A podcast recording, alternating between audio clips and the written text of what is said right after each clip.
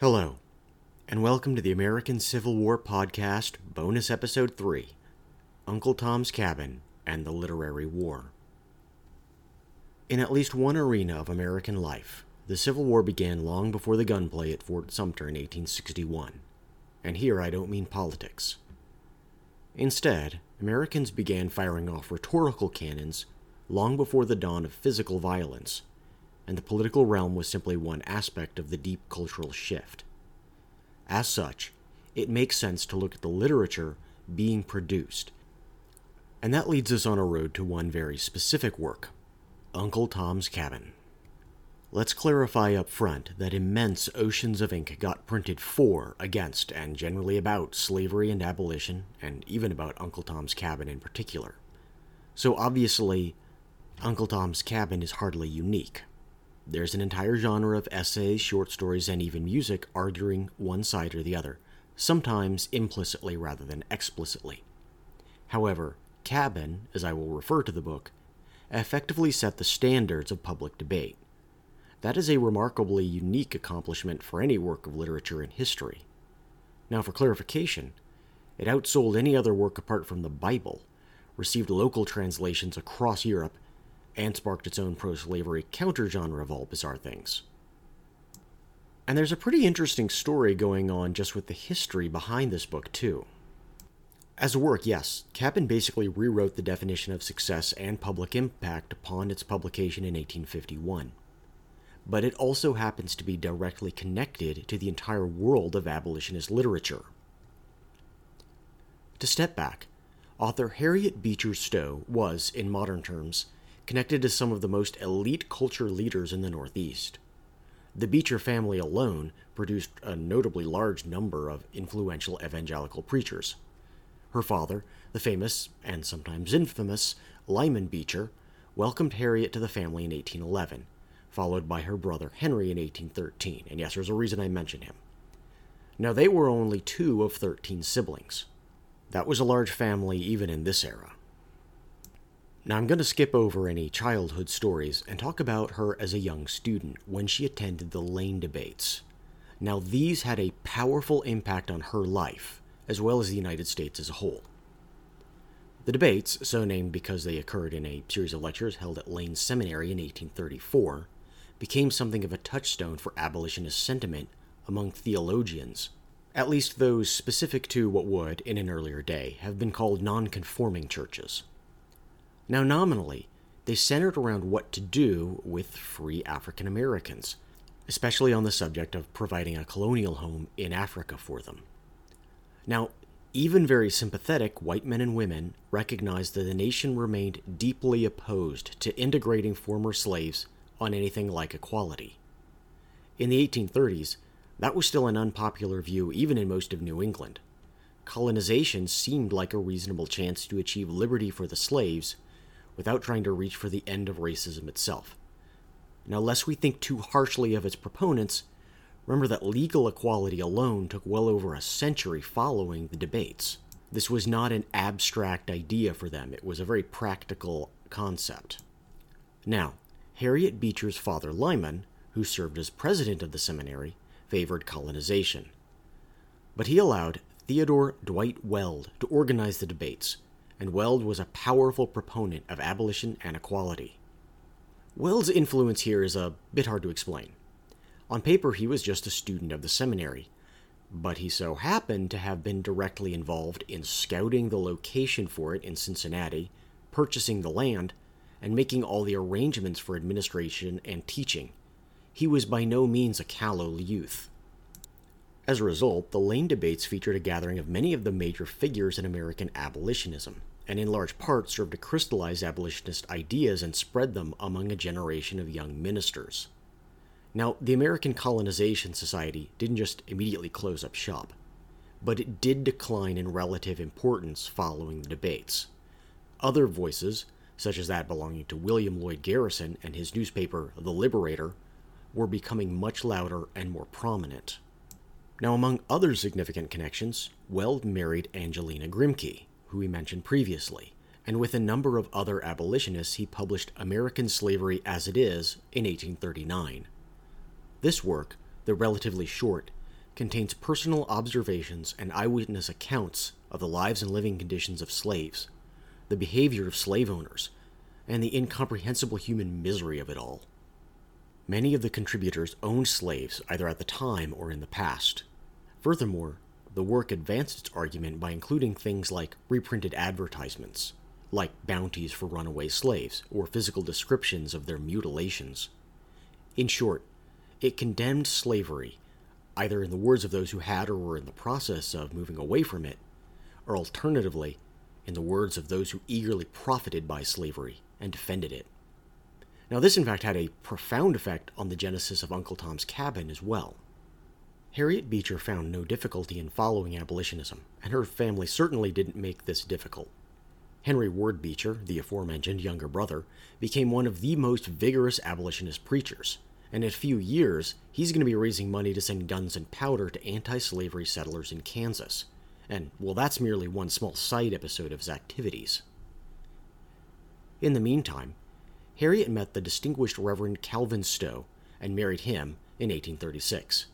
Now, today her fame overshadows his, but it's worth noting that he was no mere intellectual lightweight in his own right. He held a string of prestigious university positions, built and maintained libraries, and counted more than a few famous politicians and authors among his social circle. He's also arguably the father of public education for a big slice of the country. Now, regardless, the genesis of what would become Uncle Tom's Cabin goes back to the Compromise of 1850, which, as we've discussed, had already turned into the most destructive political conflict in the history of the Republic. This, naturally, sparked all the essays in newspaper editorials and journalism to start flying, twice as hard as before. Amidst all of this, one of Harriet Beecher Stowe's relatives more or less suggested that, well, Harriet should add her own imagination and views to the public debate over slavery. This she did, working late into the evening despite raising her own family of children. Regardless of circumstances, she did finally finish a serial story called Uncle Tom's Cabin, or Life Among the Lowly, published in the National Era, a pro abolition periodical. Now, there it became almost an overnight success. The public audience demanded more and more, so much so that the narrative and its ambitions expanded accordingly. And that audience cheered again when Stowe collected it into a book format and published it in 1852. Now, to run down the major events and themes of the novel, we should first understand and clarify that it isn't only about the daily practice of slavery as such, which actually occupies a relatively small but uh, rather distinctive portion of the narrative. The entire novel takes place in the context of increased cultural conflict going on between the free and slave states. Fundamental issues of culture and ideology were changing, yes, but more than that, the people of each state were increasingly coming into contact. Friction resulted. Likewise, remember that to us, this is all history, easily picked up from a book. For Stowe and her contemporaries, this was everyday reality, and the ending had not yet been written. The book was written to change America, not to document it. That being said, the events of the novel do more or less reflect the reality of slavery, which Harriet Beecher Stowe took either from the direct experience she had, personal communication with African Americans, including former slaves, and a great deal of documentation she collected, which more or less shows the factual basis of the story. Much of it actually really happened to someone somewhere. However, Cabin also contrasts the disparate views of different regions or individuals as regard the institution, including three different plantation owners in different cultural milieus, as well as Ohio politicians, Quakers, non slave owning Southerners, and so on. In short, there's a lot of subtext in the text, and not all of it was necessarily intended. Now, as regards the novels itself, we should understand that the characters are broadly drawn, in part because the Romantic era of literature didn't need or desire complex characters with deep inner lives. On the contrary, inner monologues and intricate motives would simply detract from the events and the actions taken by different people. Arguably, there aren't real characters in Cabin at all, because pretty much every one of them is meant to stand in for an idea or culture as much as an individual.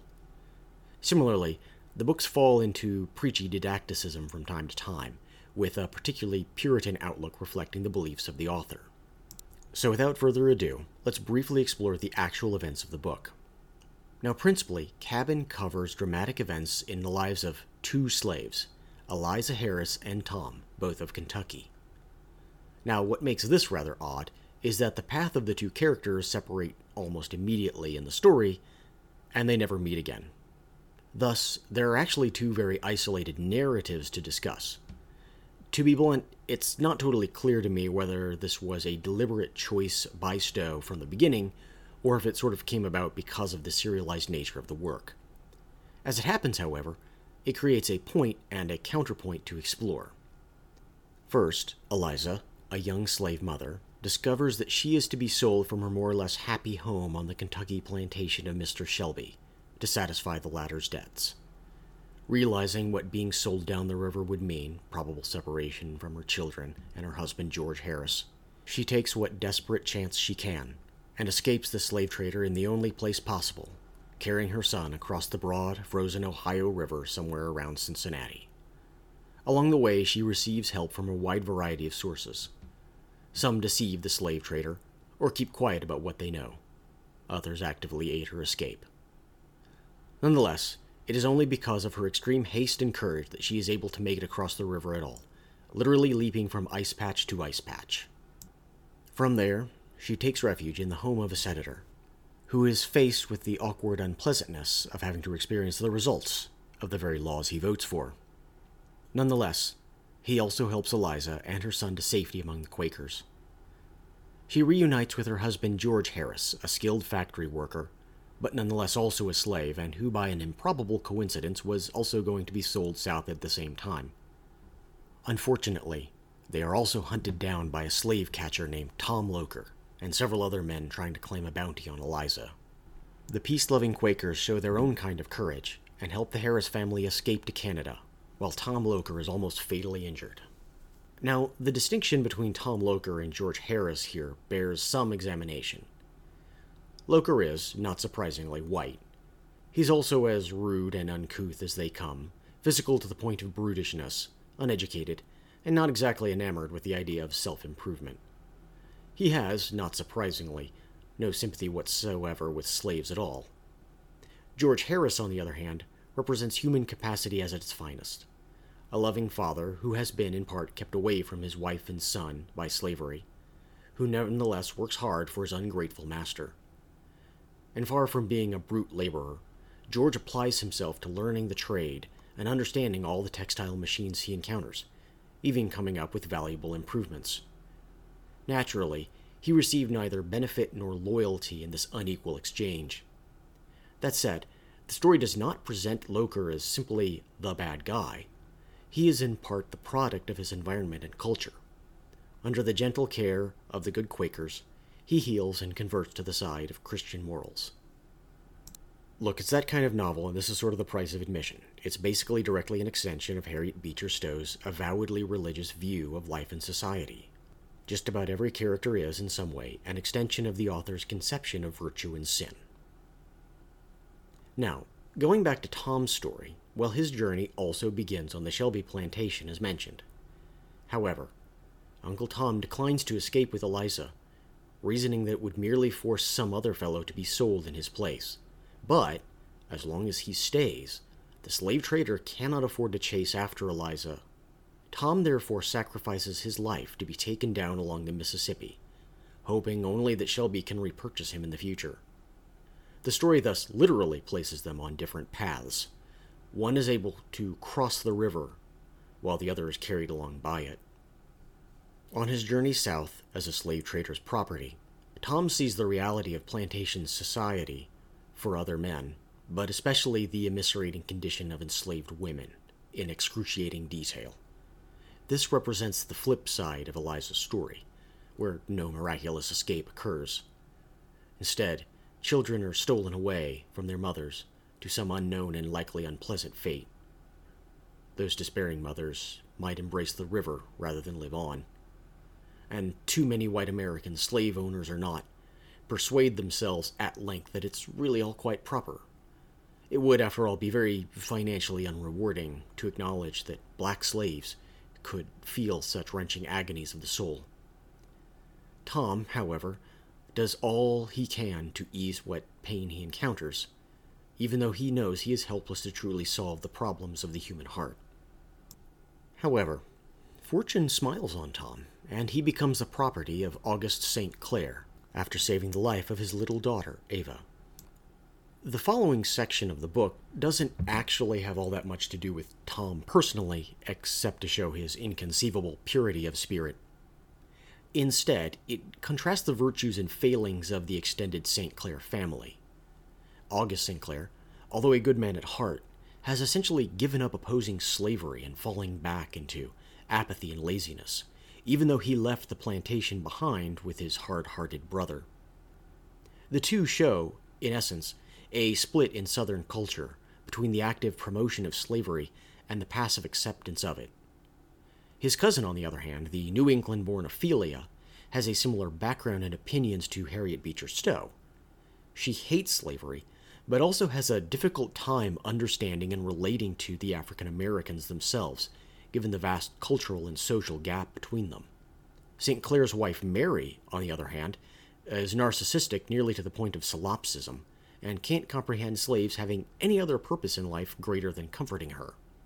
In fairness, she extends that courtesy to literally everyone on earth, but she has a terrifying and unearned authority over the slaves, whereas no free white person feels the need to humor her. Now, Tom and Ava, despite their manifest differences, are essentially two kindred souls without a single drop of malice between them, whose hearts overflow with the milk of saintly love and divine mercy. Ava, in particular, isn't so much a person as a plot device, and natural enough she quickly contracts Victorian novel disease. Leaving out the details, the two have an intensely positive impact on most of those around them, inspiring Ophelia and August to become their best selves. However, a dark twist of fate sees Tom sold off by Mary St. Clare into the grasping arms of Simon Legree. Legree, to be blunt, ranks among the vilest villains ever invented in fiction. He is a thematic foil, too. Well, almost everyone who isn't completely insane. The man demands his slaves adore him as a god and exercises godlike power over them. Of course, you might know that in Christianity, the desire to be like God is not uncommonly thought to be the most diabolic temptation possible. Given absolute power, is corrupted absolutely. Although it isn't important for the events of the novel, it is important in Stowe's purpose that we understand that Legree is a transplanted northerner. Stowe wanted to communicate that slavery and evil are not just southern preoccupations. They are an outgrowth of the evils of the human heart.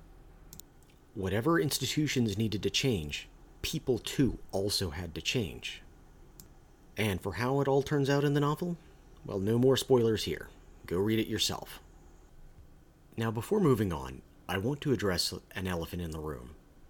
In the nearly two centuries since the book's publication, the phrase Uncle Tom has become a cultural and racial slur. Now, this has very little to do with the book itself, but instead to some of the stereotypes carried over from it. These were used and abused in minstrel shows to sneer at African American men, and to present Uncle Tom himself in the slavishly obedient terms common to pro slavery literature. The disgust of being treated as such caused understandable backlash within the African American community, which continues even today. The problem here is that, if we're being honest, Tom in the book is basically Jesus Christ made incarnate as an African American who experiences and endures slavery's best and worst, and finds both wanting. Rather than a weak or submissive figure, he is brimming with spiritual strength. Tom is gentle because he is morally superior to everyone he meets. It is the white owners who, in one area or another, inevitably fail to rise to his level of achievement, which leads to his Christ like fate, and like Christ, he defeats evil and saves others through some form of self sacrifice. Simon Legree, deeply symbolic of the devil, ends up confounded, confused, and enraged because his attempts to control, dominate, or intimidate Tom utterly fail. Moreover, we should remember that Tom, as such, was never meant to symbolize African American masculinity. That role actually goes to George Harris. George, who showed himself to be extraordinarily capable, becomes sick and tired of being treated like a beast of burden. So he carries himself off to freedom in an act of self will to reunite with his wife and child, and then he shoots the man who dares to drag him back. When denied the right to take pride in himself as a man and an American, he demands that respect by intellectual and physical prowess. Now, there are valid criticisms of the novel, leaving aside purely literary or stylistic elements that obviously will not, for every reader, age equally well. It doesn't depict the everyday reality of slavery so much as the very best or worst moments that could possibly occur within the peculiar institution. The portrayal of African Americans is certainly rather flat and mostly static, although again, this is no different than how other characters are shown. The sentimentalist Christianity on display might irritate even those readers who broadly agree with Stowe's religion. Now, the worst side of this is perhaps that Stowe, not entirely free of the prejudices of American society, transferred stereotypes onto the written page and perhaps reinforced them. Nonetheless, there's a pretty good reason this novel had the impact it did. Well written and well researched, it painfully forces the reader to engage with human misery that the original audience knew existed, perhaps often in very close proximity.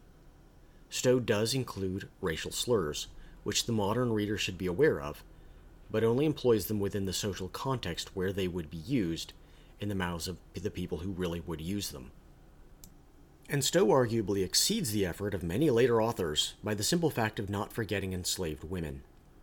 On the contrary, their special struggles are shown as even more heart wrenching than the plight of enslaved men, and this perhaps became the primary point of attack on slavery itself. Cabin sold 300,000 copies before the Civil War, making it among the best known anti slavery arguments. While that didn't mean everyone read it, certainly everyone knew about it. Reportedly, Abraham Lincoln later teased Stowe by saying, So you are the little woman who wrote the book that started this great war. Now, this is almost certainly an apocryphal tale, since it was only documented five decades later. But the idea isn't so far fetched. Cabin did what American slavery as it is could not. It personalized the problem of slavery in a way that everyone could approach. That said, we cannot mathematically judge the impact of the work because, like many other issues, there's no convenient constant flow of 19th century opinion polling to measure. Yet Uncle Tom's Cabin definitely hit a sore spot among the pro slavery set. They responded with a barrage of anti Tom literature that claimed slaves were all humble, happy workers who cheerfully labored for their beloved masters, which neither sold so well nor was really believed. Ironically, we know that Uncle Tom's Cabin really did achieve a widespread audience in part because even in the South, well, there were constant efforts to quash it and argue against it the trumpet blasts of pro slavery ideology, in fact, assumed a broad familiarity with the work. Of course, Cabin was only one book. Slave masters could ignore it, and at the end of the day, the electorate north or south had to get up in the morning, put on their shoes, and go work for a living. They had neither the time nor the inclination to stake their identities on slavery, not mostly. However, the ascendancy of President Pierce and the ambitions of Stephen Douglas would combine to show the world exactly why slavery could no longer be allowed to dominate political life, and what the consequences were if it did. So join us next time as we continue down the march to civil war, as violence begins to break out in the territory of Kansas. Today we've talked about a literary war, but another kind of war is going to emerge very, very soon. Thank you for listening to the American Civil War podcast, and I hope you'll join us next time.